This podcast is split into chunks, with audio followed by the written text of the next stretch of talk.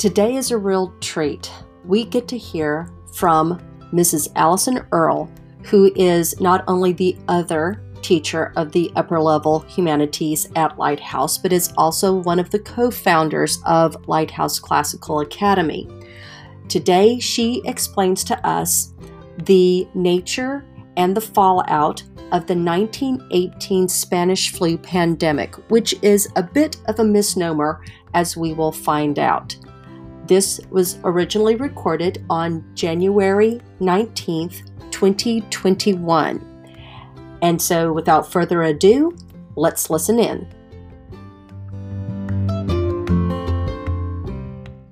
She's going to talk to you about the Spanish influenza pandemic of 1918 1919, and I'm so mm-hmm. glad she's doing this. So, for those of you who don't know Ms. Earle as well, um, she's married to a doctor, and her background is physical therapy. So it's we basically have two physicians married to each other. So this is much more her wheelhouse than it is mine.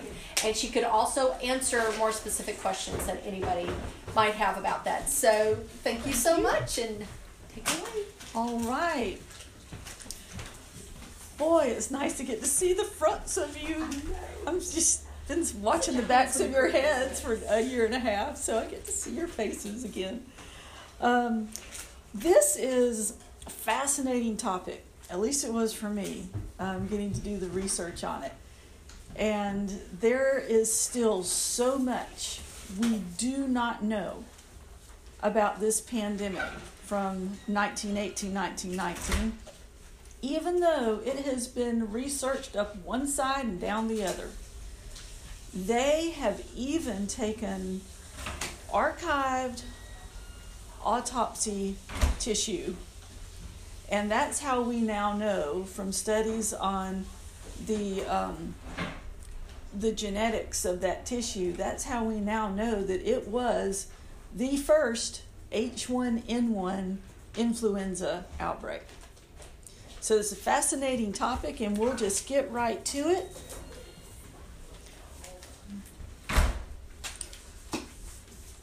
So, this pandemic began, at least here in the United States, on March 4th in 1918 at a little camp called Camp Funston, and it turned out not to be too much fun after all, in Fort Riley, Kansas.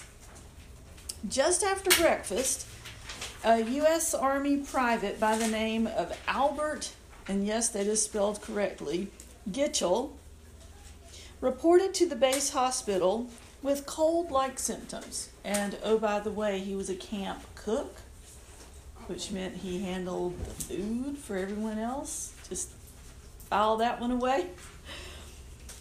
So he showed up with, you know, your typical bad cold symptoms sore throat, headache, fever, um, a little bit of chills there with that fever by noon of that same day, 100 more of the soldiers there at Camp Funston showed up at the base hospital with the same symptoms. So this these mark the first reported cases. Emphasis on the reported part there. Reported cases in the United States um, for this particular pandemic. So, uh, a week later, there were reported cases in Queens, New York. So, already in seven days, we know that it had spread from Kansas to New York State, and they were not happy. By April, just uh, the next month, there were widespread reported cases all over Western Europe, all over Asia, and all over the US. Now, this is what's interesting about this particular outbreak is that it popped up simultaneously on three different continents. It showed up in Asia and North America and Europe all at the same time. So, like as if it happened on purpose? Uh, well, it would it would almost appear that way, but they didn't have the sort of um, knowledge that we have now when it comes to genetics. They certainly understood biology enough to know that you could intentionally spread diseases, uh, but it was not. They didn't really have effective delivery systems back then. So you're saying they couldn't just like put somebody on a plane and fly you over to Asia to Exactly. drop you off and start Right, right. It took longer. Yeah. Yeah. Now you could certainly put someone on a ship mm-hmm. and end up infecting the entire shipload of passengers. You could definitely do that. Um, you could also put someone on a train and infect everyone on that train or that subway train, uh, which in, they already had subway transportation in New York, New York City. There were two very large deployments of U.S. troops to Europe in both March and April of that year, 1918. And by June of 1918, there were about 31,000 reported cases of this same influenza type illness in Great Britain.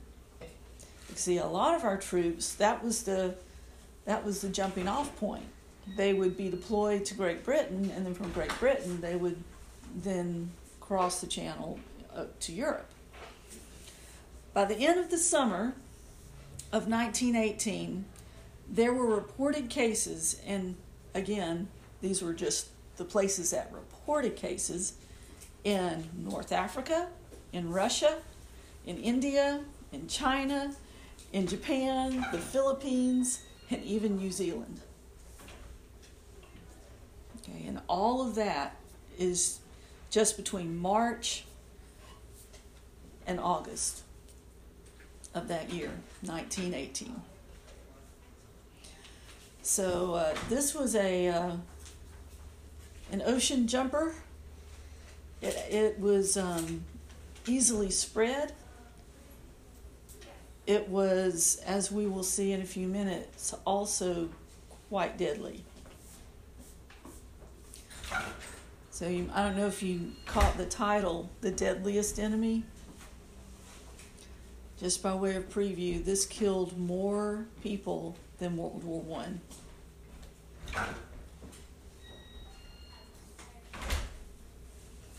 That's that's an impressive statistic considering Yes. that there, we have a couple battles in World War One Mhm. that to th- this day Yeah. are still the bloodiest battles with the highest body count of any recorded war. Right. And, and you're talking about this flu killed more, all of yes. those World War One battles Yes. Right. That is right. Yep. Okay. Now I'm just gonna give a minute more for y'all to copy down. Um, while y'all are still writing a few things down, this gives you a very brief, the handout, the timeline, a, a brief outline of just the progression in this.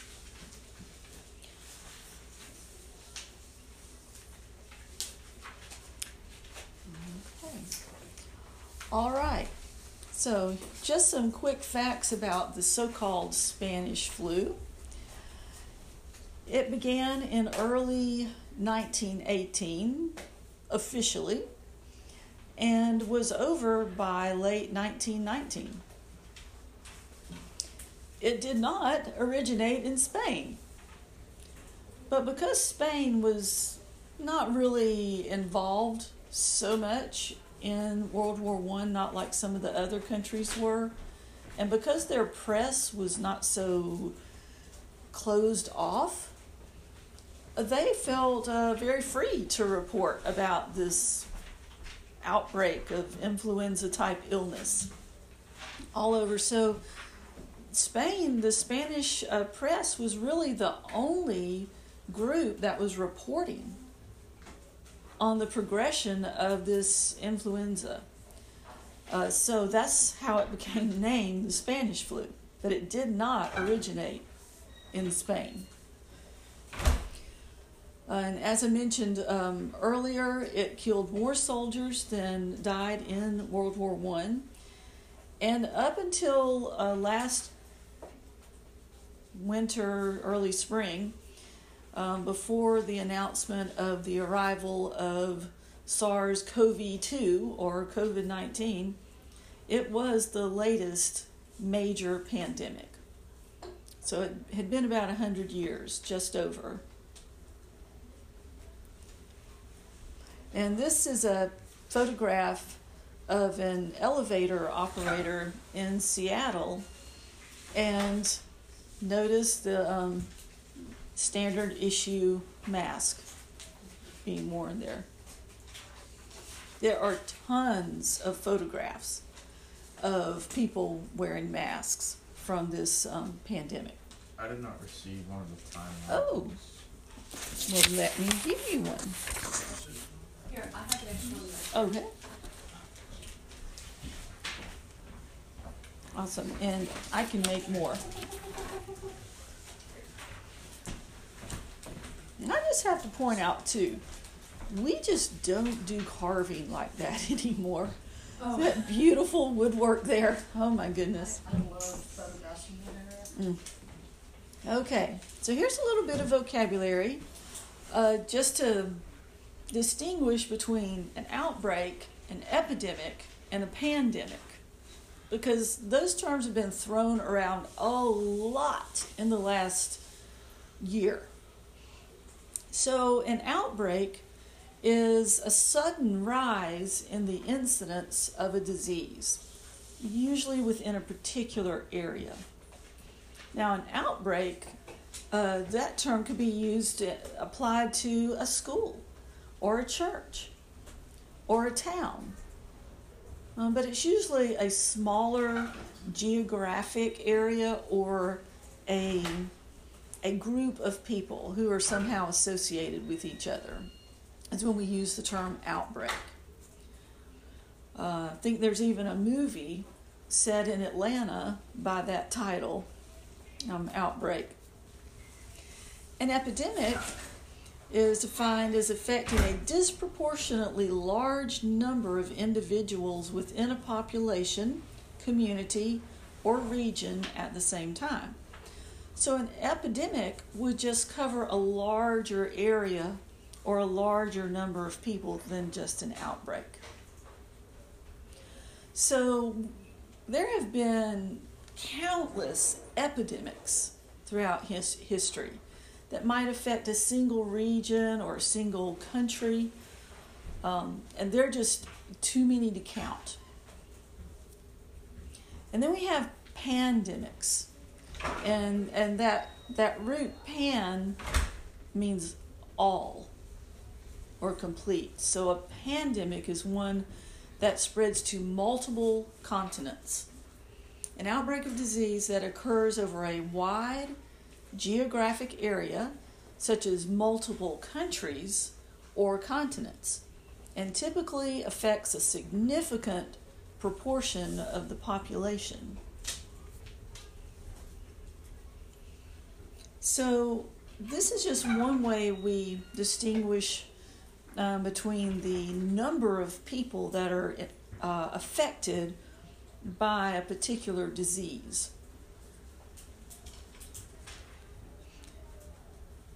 So we have before had uh, outbreaks in our local schools um, here in Carroll County of particular illnesses. Some years it's um, a stomach virus, some years it's influenza, um, some years it's just, you know, a, an outbreak of strep, you know, kids passing strep around.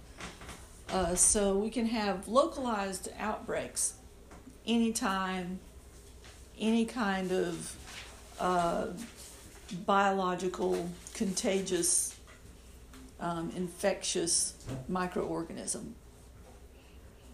It can be bacterial, it can be viral, it can be fungal, it can even be hopefully not protozoal because that would mean it's in the water. And we don't want that. Uh, then an epidemic. We've had, you know, we've risen in some years um, in the annual f- influenza season. Uh, we've had numbers that reach the level of epidemic every now and then here in our own country.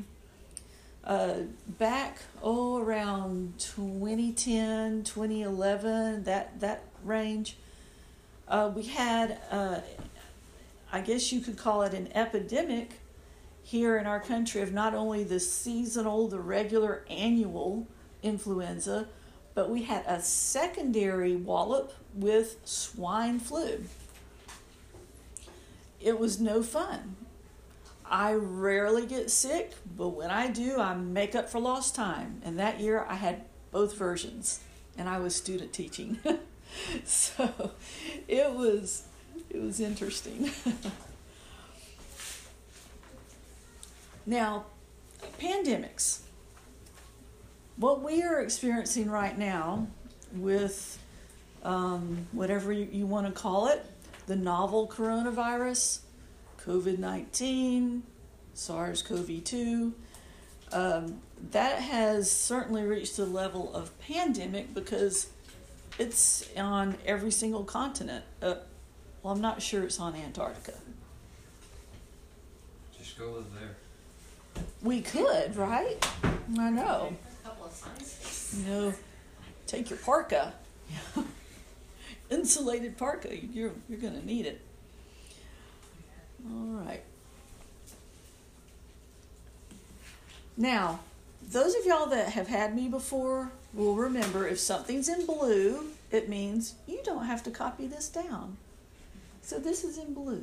This is just for, I guess it's, I was going to say for fun. I don't know if I really use that term to apply that to this. so, um, one of the books I found uh, is an encyclopedia of plagues throughout history. And it has a timeline in the back of all these different outbreaks of, through history. I mean, from BC, way back when. So I stuck the modern novel coronavirus in there just so y'all could see where it is in the lineup.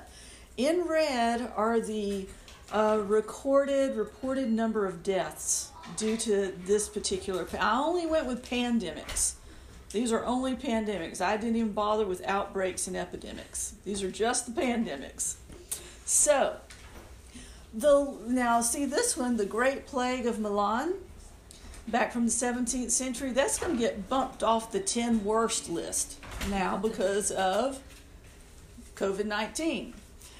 But there were uh, reported a million deaths due to uh, this plague.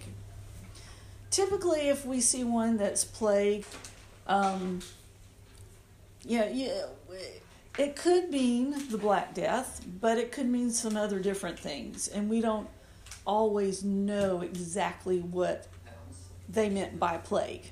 It wasn't always the same thing.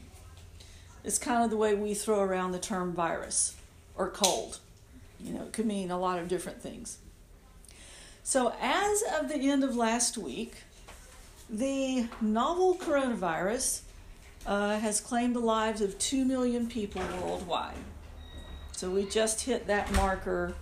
Um, I think I heard that on Friday, Thursday or Friday last week. The Hong Kong flu. Uh, this is fairly recent, um, between 68 and 70 claimed the lives of somewhere between 1 and 4 million people. We often see this sort of range because they're not really sure, especially if it overlaps with an annual outbreak of influenza or some other combination of illnesses. So they're, you know, the reporting, especially coming from China, isn't always solidly accurate. So 1 to 4 million uh, for that. Uh, cholera. So, this is a real problem. As you can see, it is considered to still be an active pandemic because it is both India and Indonesia where it's most prevalent. Um, but there's certainly sporadic outbreaks, especially if there's a natural disaster like an earthquake. Remember the awful earthquake in Haiti a few years back? Okay, well, after that earthquake, there was a horrible outbreak of cholera in Haiti. And it's a waterborne illness. So, you know, water that's just not suitable for consumption is where they get it from. So uh, that has uh, claims about 95,000 lives every year. Cholera alone. And then the Antonine Plague, which historians think was a either measles, smallpox, or awful combination of both, which took place uh, in and around Rome, Italy, uh, between the year 165 and 180, claimed about 5 million lives. Then the third plague, as they call it, which they believe was the bubonic plague in China uh, between 1885 and 1950, claimed 12 million lives. HIV and AIDS, uh, in the, which began in sub Saharan Africa, uh, they consider that still to be an ongoing active pandemic, and it has certainly spread to all the continents. Uh, has at this point claimed somewhere between 25 and 35 million lives. The plague of Justinian, one of my favorite emperors, um, they uh, had they they think historians think that was the Black Death like we see in the 14th century uh, Europe and Asia, um, which is Yersinia pestis, is the name of the actual uh, bacteria that causes this illness. So that was the entire Eastern Roman Empire at that time, and it, and it claimed 30 to 50 million lives. Then the Spanish flu comes in the lineup, and this is a conservative figure of between 40 and 50 million. It, there's some estimates uh, up to 100 million uh, lives lost because of this flu. And then uh, the New World smallpox outbreak here in the Americas 56 million. And most of those were indigenous peoples um, that lost their lives in that uh, outbreak. And then the Black Death, which still holds first place. Uh, there's a reason why historians call the 14th century the calamitous 14th century. This is one of the biggest reasons why. So, this affected Europe and Asia that we know of. 200 million died in that pandemic. Okay, so Four years. uh, it was, that's when it was at its roaring height. There were still little um, pop out outbreaks um, here and there for years and years and years um, to come. For, you know, there were, and they're still, it is not gone. I mean, every year in the U.S., there are reported cases, documented, diagnosed cases of the plague here in the U.S. They're usually in California or Washington State, the Pacific side of the country. And they're frequently, uh, whoever contracts it has usually had some encounter with squirrels. I'm not kidding. okay. The 1918 influenza pandemic in a nutshell. That's about as small of a nut as I could fit it in right there. Uh, it lasted roughly 18 months, which isn't that long. Uh, that's one of the interesting things about it, considering what we're going to learn in a few minutes about the waves of this pandemic. First reported cases um, pop up in March of 1918 and it's pretty well worked its way out of the populations by September of 1919. But there's a little interesting side note here. Back, and I, and I appreciate that Miss Angela has a timeline up here.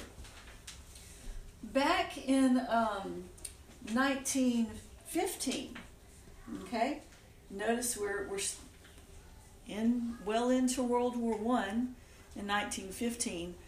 There were in certain areas of Europe in particular, and a few in the U.S., there were some pockets of these outbreaks of this same type influenza illness.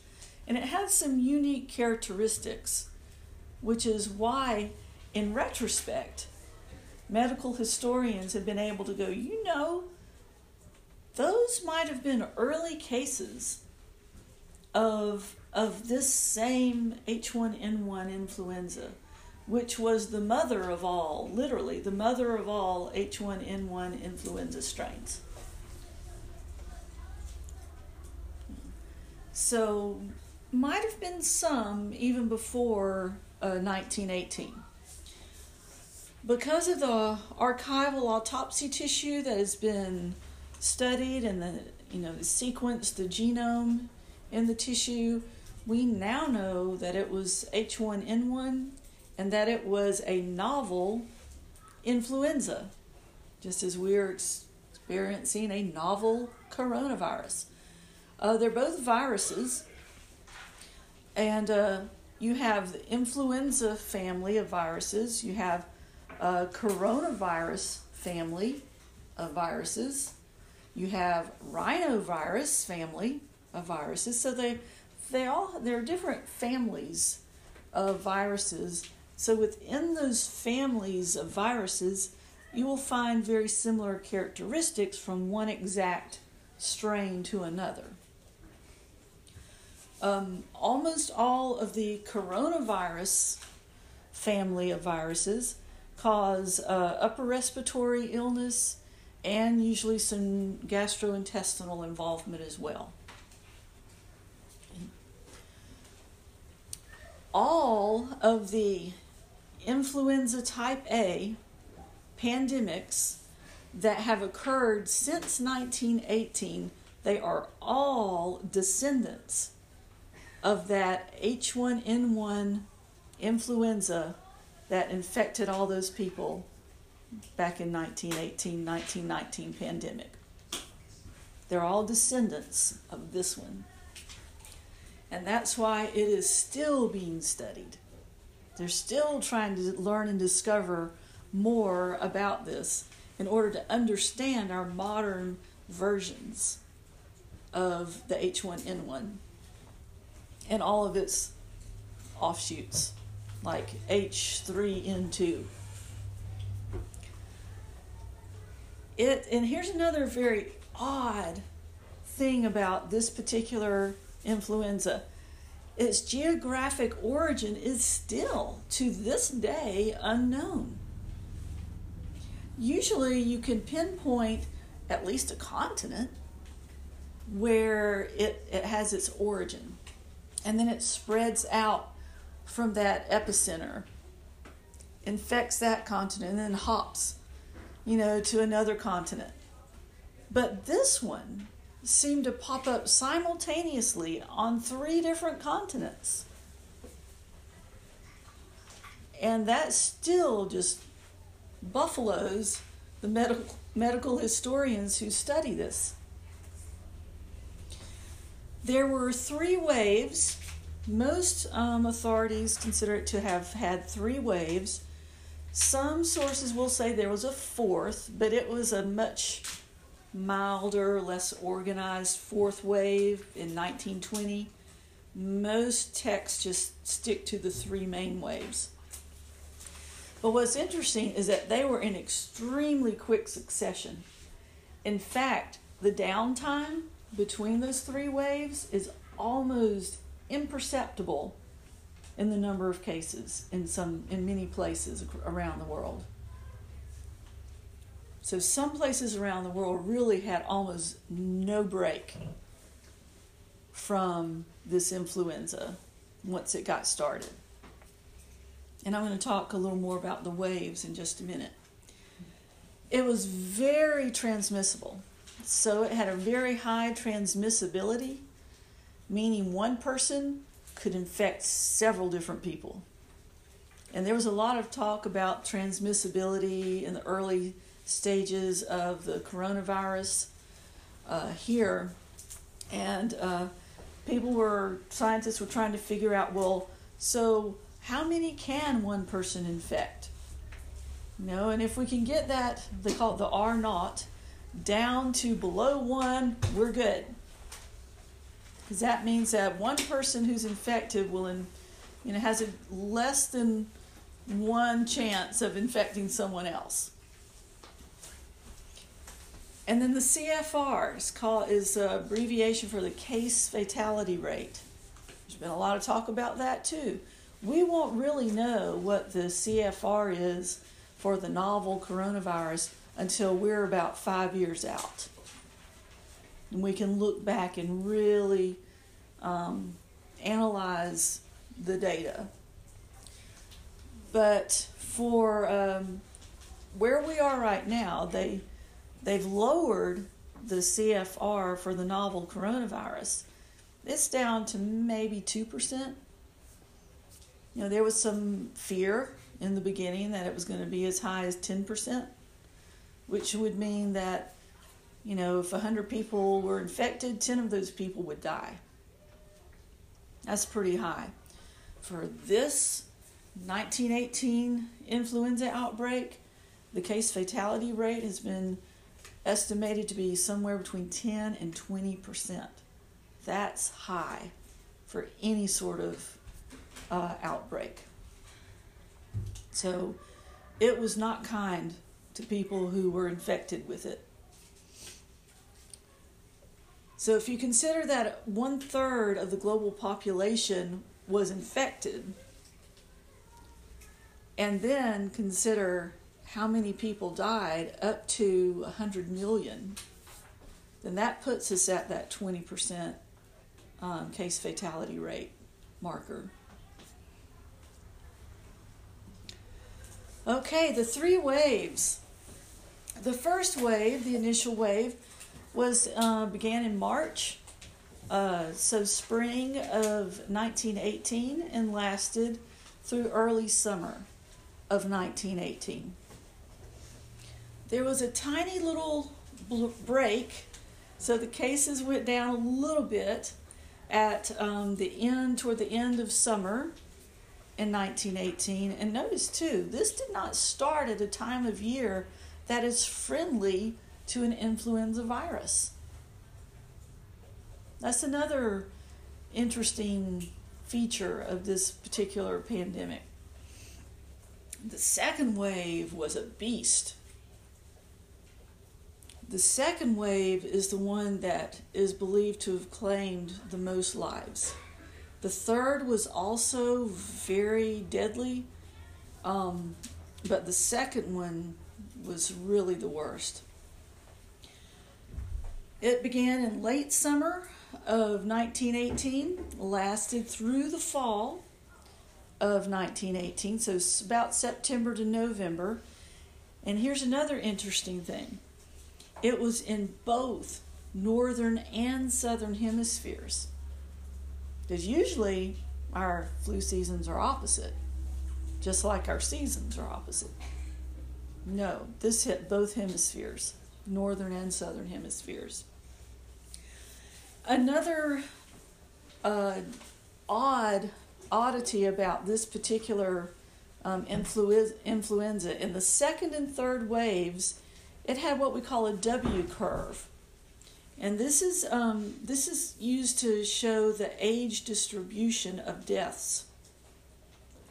Most uh, contagious illnesses of this nature, like influenzas, have a U shaped distribution of deaths, meaning that the young, the very, very young, young children, and the very elderly have the highest fatality rates.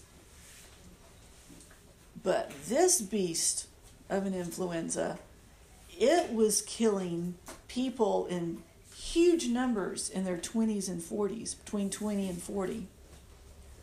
So we're talking the working age group, the parents of young children age group. And this has been uh, one of the greatest mysteries of this influenza is why was it killing young people? They're usually the ones to survive an infection with an influenza. So there are a lot of theories out there, and no one's uh, really, you know, latched onto a particular one yet and said this is it. One theory is that the um, more the older population had an acquired immunity that helped them weather this influenza better than the younger population. Uh, there was an outbreak of what was called the Russian flu in the life during the lifetimes of this group of people. So the older population at the time, you know, 45 and older, were likely, at least in Europe, um, to have been exposed to the Russian flu at some point. That's one theory. Another is that uh, the young population, because they have robust immune systems that their bodies mounted such um, a severe cytokine storm that it killed them. Uh, now, a cytokine response is normal, normal part of our immune response to an illness. But this is a cytokine response on steroids. Actually, if they had had steroids, that would have helped, but they didn't. But this causes a massive inflammation throughout the body, and in particular the lung tissue. And this is something that we've seen with the novel coronavirus as well, is that cytokine storm was killing young people right and left in the early stages when it was a more virulent form of itself. Another possibility is I'll get back to aspirin toxicity in a minute. Genetic mutation. All viruses are master mutators, they mutate left and right. So the thought is that, well, maybe instead of mutating to a form that's less virulent, maybe it mutated into a form that was more virulent. Guess it could happen. Uh, troop movements are also thought to have contributed greatly. And now back to aspirin toxicity. The patent, uh, Bayer, you know, the company Bayer Aspirin, Bayer's patent on aspirin had just run out before the outbreak of this influenza. And so the, um, the American Journal uh, American, the Journal of American Medical Association, JAMA, recommended high doses of aspirin and said that it was safe. We didn't know that what they were recommending, the amounts, and we're talking like a handful at a time. We didn't know then that that was a toxic dose and that it would have the boomerang effect of causing a lot of um, pulmonary inflammation. Uh, so a lot of these young people who died, they died quickly. A lot of them had been given a lot of aspirin, and their lungs were more wet. It wasn't like a bacterial pneumonia. It was just a wet, it's like they, they drowned. And then there was a third wave, very similar to second wave in its lethality, that came around in the winter, uh, January, February of 1919. Uh, this is just a notice that went out um, to the U.S. Naval Forces, um, giving them some advice. Avoid persons with coughs and colds. Avoid common drinking cups. Don't expectorate promiscuously. Don't stand close to another person. Can we say social distancing? Avoid poorly ventilated rooms, avoid crowds, spend a lot of time outdoors, and dress warmly and don't get wet feet. And that was the Navy's advice. These were their mitigation strategies uh, wear a mask, avoid mass gatherings. The infected should quarantine themselves.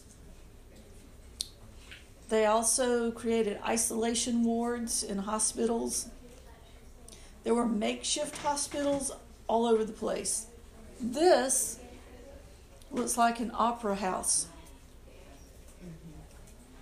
It became an influenza hospital. Um, the commissioner in New York City asked that businesses stagger their business hours to lessen the crowding in the subways. Smart. And they closed ports. Australia did. They're like, ah, nobody in. Kind of easy when you're your own colony. I know, right? Goodbye, world. yep, and they could, they could, and they did. And I can send this to y'all. Yes, I'll we'll make post sure this. that this gets in, if, if they're, Yeah. if you're dropping pieces, cause I think this is close to the end. It is. Yeah. Alrighty. This is a photograph of a barber shop in Cincinnati. Notice? Does That that look familiar? familiar. I mean, this is what we're seeing. Why does it look like the guy in the chair looks like he just got in a fight? Oh, there's no telling. And in hindsight, we know the death toll was very high 50 to 100 million people. The U.S. death toll was 675,000, far more than lost their lives in the war. The economic toll was enormous because of that W curve, because it took out the slice of the population that was the, the main caretakers for the young and the elderly and were the workers. A lot of your specialists too. Yes. Of different jobs. Oh, yes. Um, that's why the nursing assistant program was started because there was such a shortage after this pandemic of nurses. And then the suppression of the news of the pandemic caused a lot of distrust. India was hit hard, and that also helped fuel their desire to part ways with Great Britain. Here are Red Cross volunteers making masks for soldiers. And your references there, in case you want to look any of this up for your own. I hope y'all enjoyed that. Thank you. I'm